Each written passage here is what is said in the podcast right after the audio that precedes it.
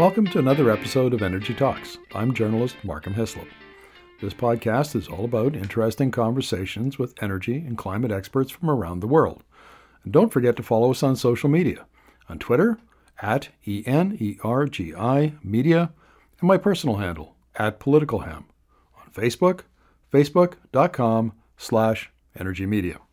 Energi.media is our website where you'll find Markham and Energy columns, news stories and op-eds, and the Energy Student Resources Portal, a wiki-style collection of our work that's free for high school teachers and university professors to use in their classrooms. Now sit back, relax, and enjoy the episode.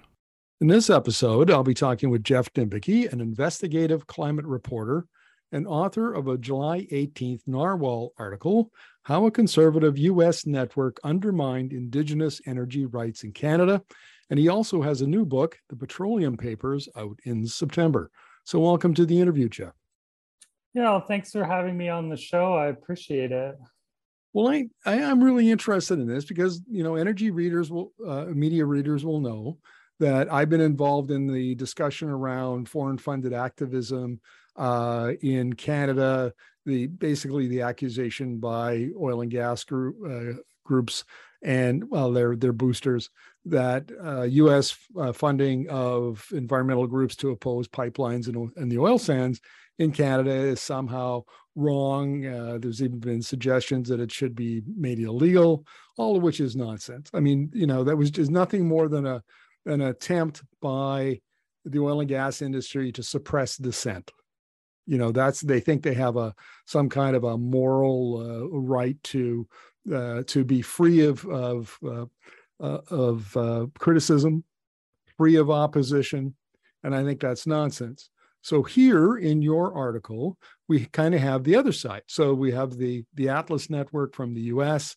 that is funding uh, right wing groups. You mentioned Macdonald Laurier Institute. Uh, I think they funded the uh, Fraser Institute. In fact, you mentioned 12 groups. So I'm really interested to hear your argument. Maybe that's where we'll start. Is if you can kind of give me give us a summary of the article you wrote in for the Narwhal.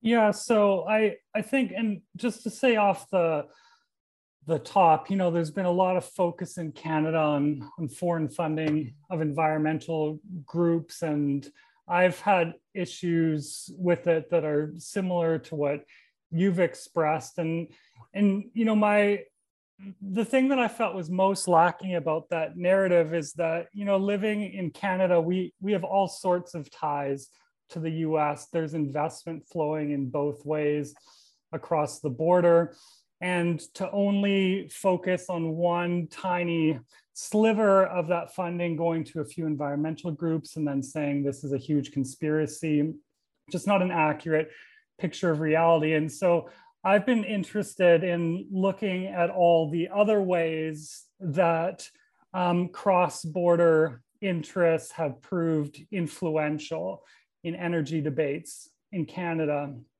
And so I was, for this story, I was looking specifically at a think tank based in Ottawa named the Macdonald Laurier Institute. And in their annual reports, they claim that they are quite influential um, in, in helping shape how the federal government acts and thinks on things like energy and climate change and indigenous rights and a whole bunch of other issues.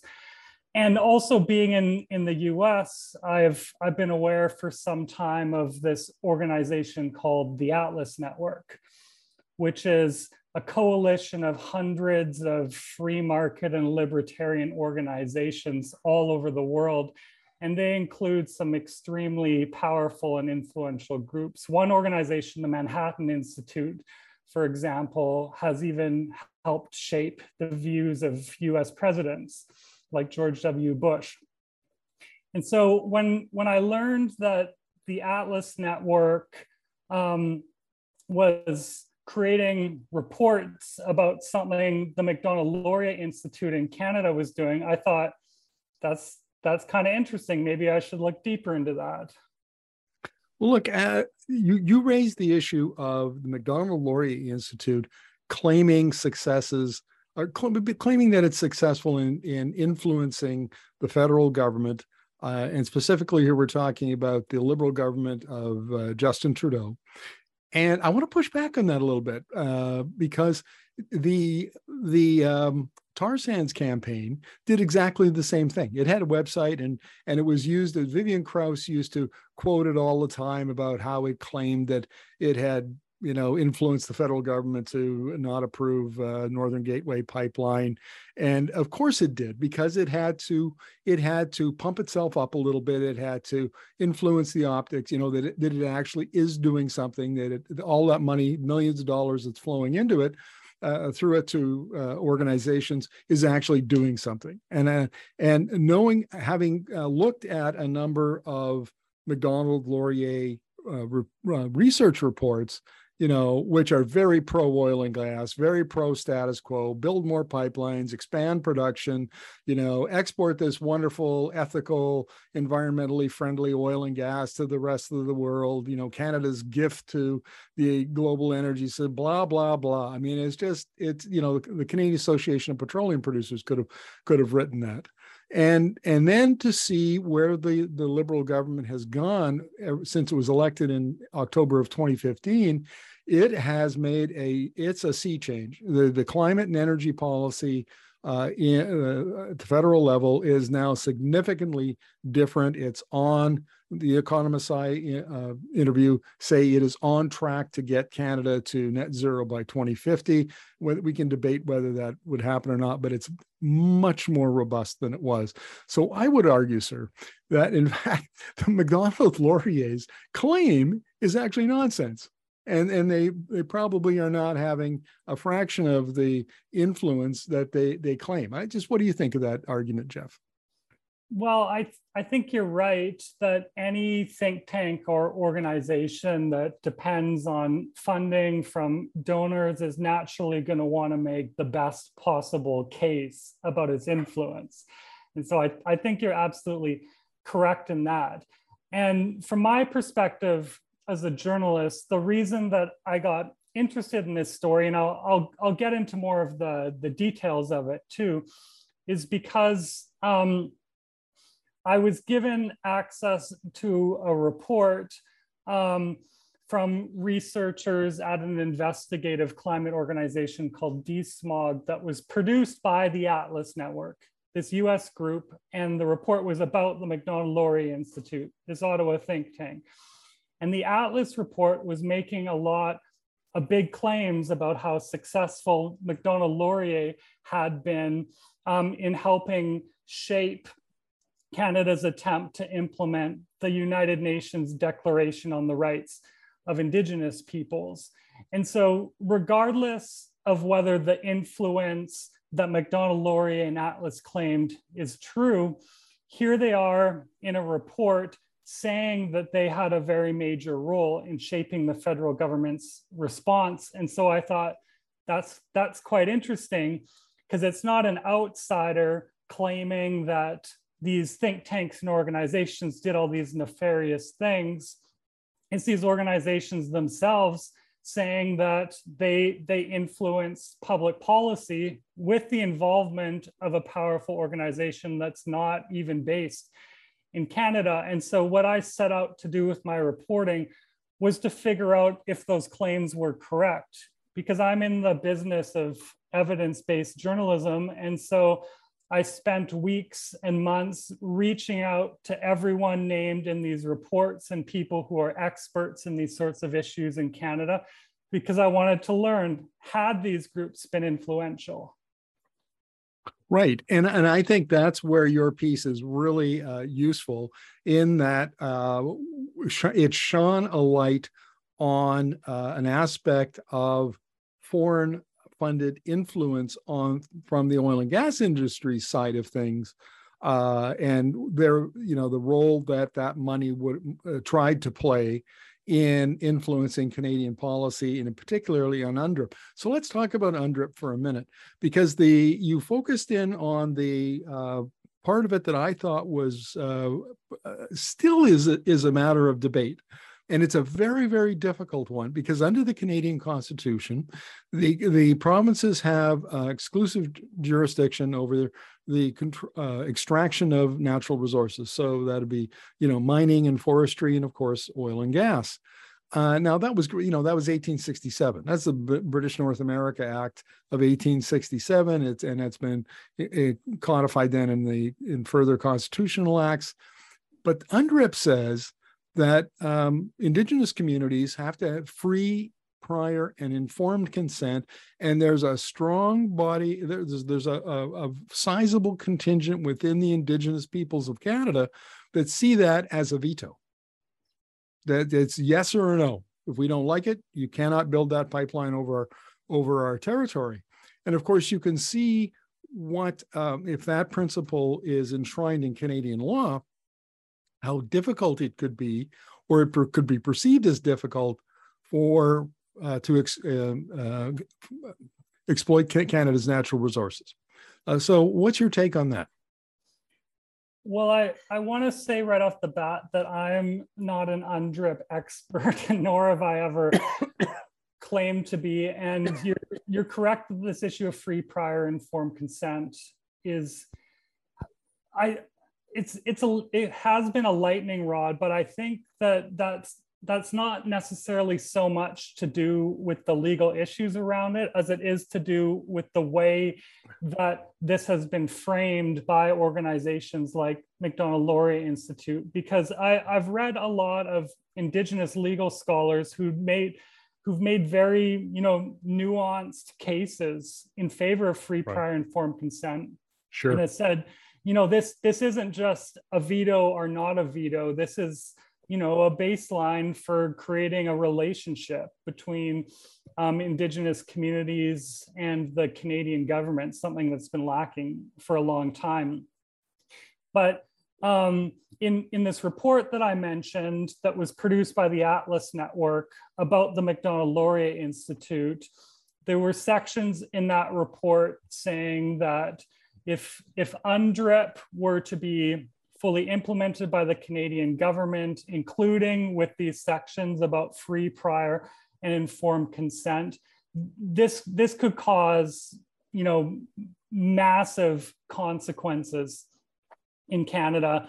And likely those consequences would affect the ability of companies to build pipelines, like you were saying, extract oil and gas, engage in all sorts of industrial activities. And so um, over the years that UNDRIP was being, or that over the years that legislation to implement UNDRIP was being considered by the federal government, um, legal experts with the Macdonald Laurier Institute um, would, would testify to the Senate or, or submit um, materials, basically raising the stakes as high as possible around UNDRIP and free, prior, and informed consent, saying this is going to have massive implications. And so that, that's kind of what I zeroed in on in my story. Yeah, and fair enough. And I and I think the importance of this is uh, maybe not. This is my point take on, and then we'll get yours in a moment. My take is that the kind of work that these organizations do, Macdonald Laurier Institute, is not so much the effectiveness in their lobbying, but but um, I think it's the um, contribution it makes in, in in polarizing the Canadian energy conversation, because we get into these false binary uh, positions you know where it's all or it's it's uh, you know phase out the the oil sands in uh, almost immediately or we uh, you know we need to as i mentioned earlier you know we need to exploit them and expand them and build pipelines and so on. And so a part of that would be you know this this uh, uh, macdonald laurier institute's take on on UNDRIP and then pre uh, free, prior, and informed consent. We keep we binary we polarize things because in the media, you know, in, in public discourse, you can't get into nuance and and and so they they make these you know arguments into very blunt instruments. And and that i see is their main major contribution to this is is the further polarizing of the, the conversation. What, what's your take?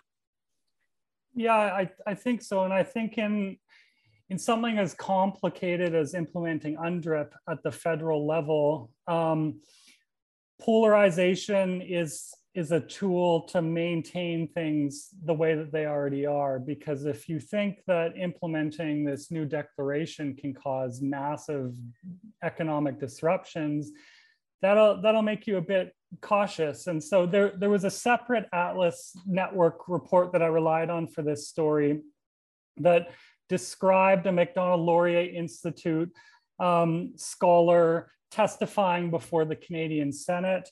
Um, and at one point, there was a private members bill that was going to implement UNDRIP federally.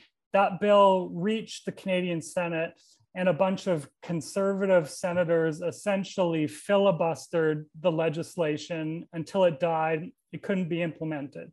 So there's an Atlas Network report from 2020 on its website, um, sort of describing this and then saying the bill was defeated.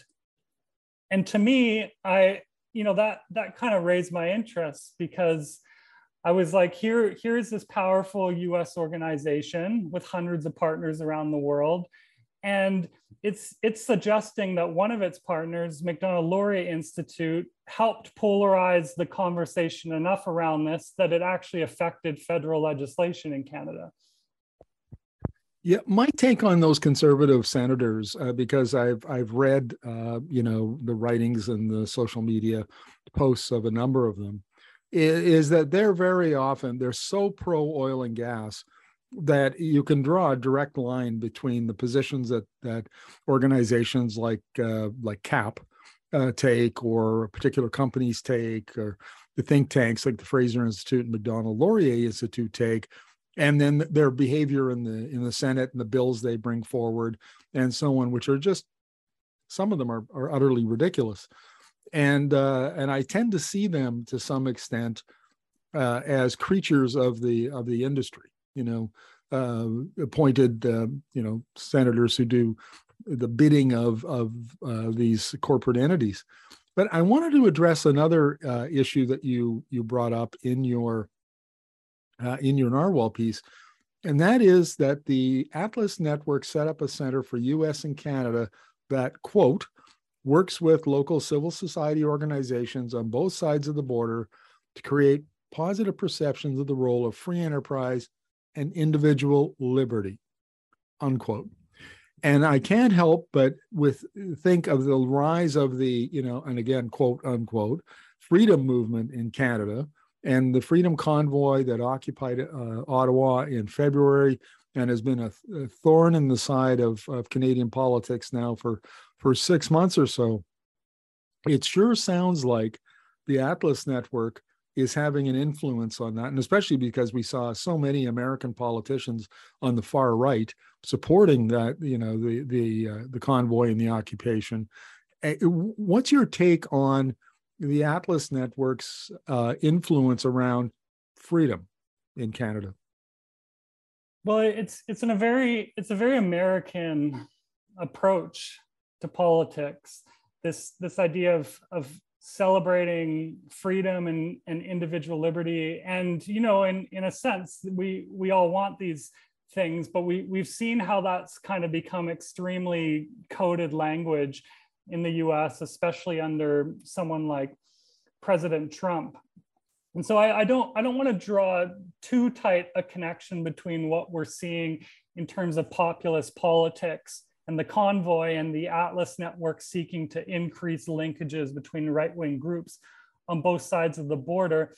But I, I would say, you know, it's, it's worth paying attention to who some of those groups are on the US side um, that, are, that are part of this new cross border organization. One of those organizations is, is the Cato Institute. It was co founded by one of the Koch brothers.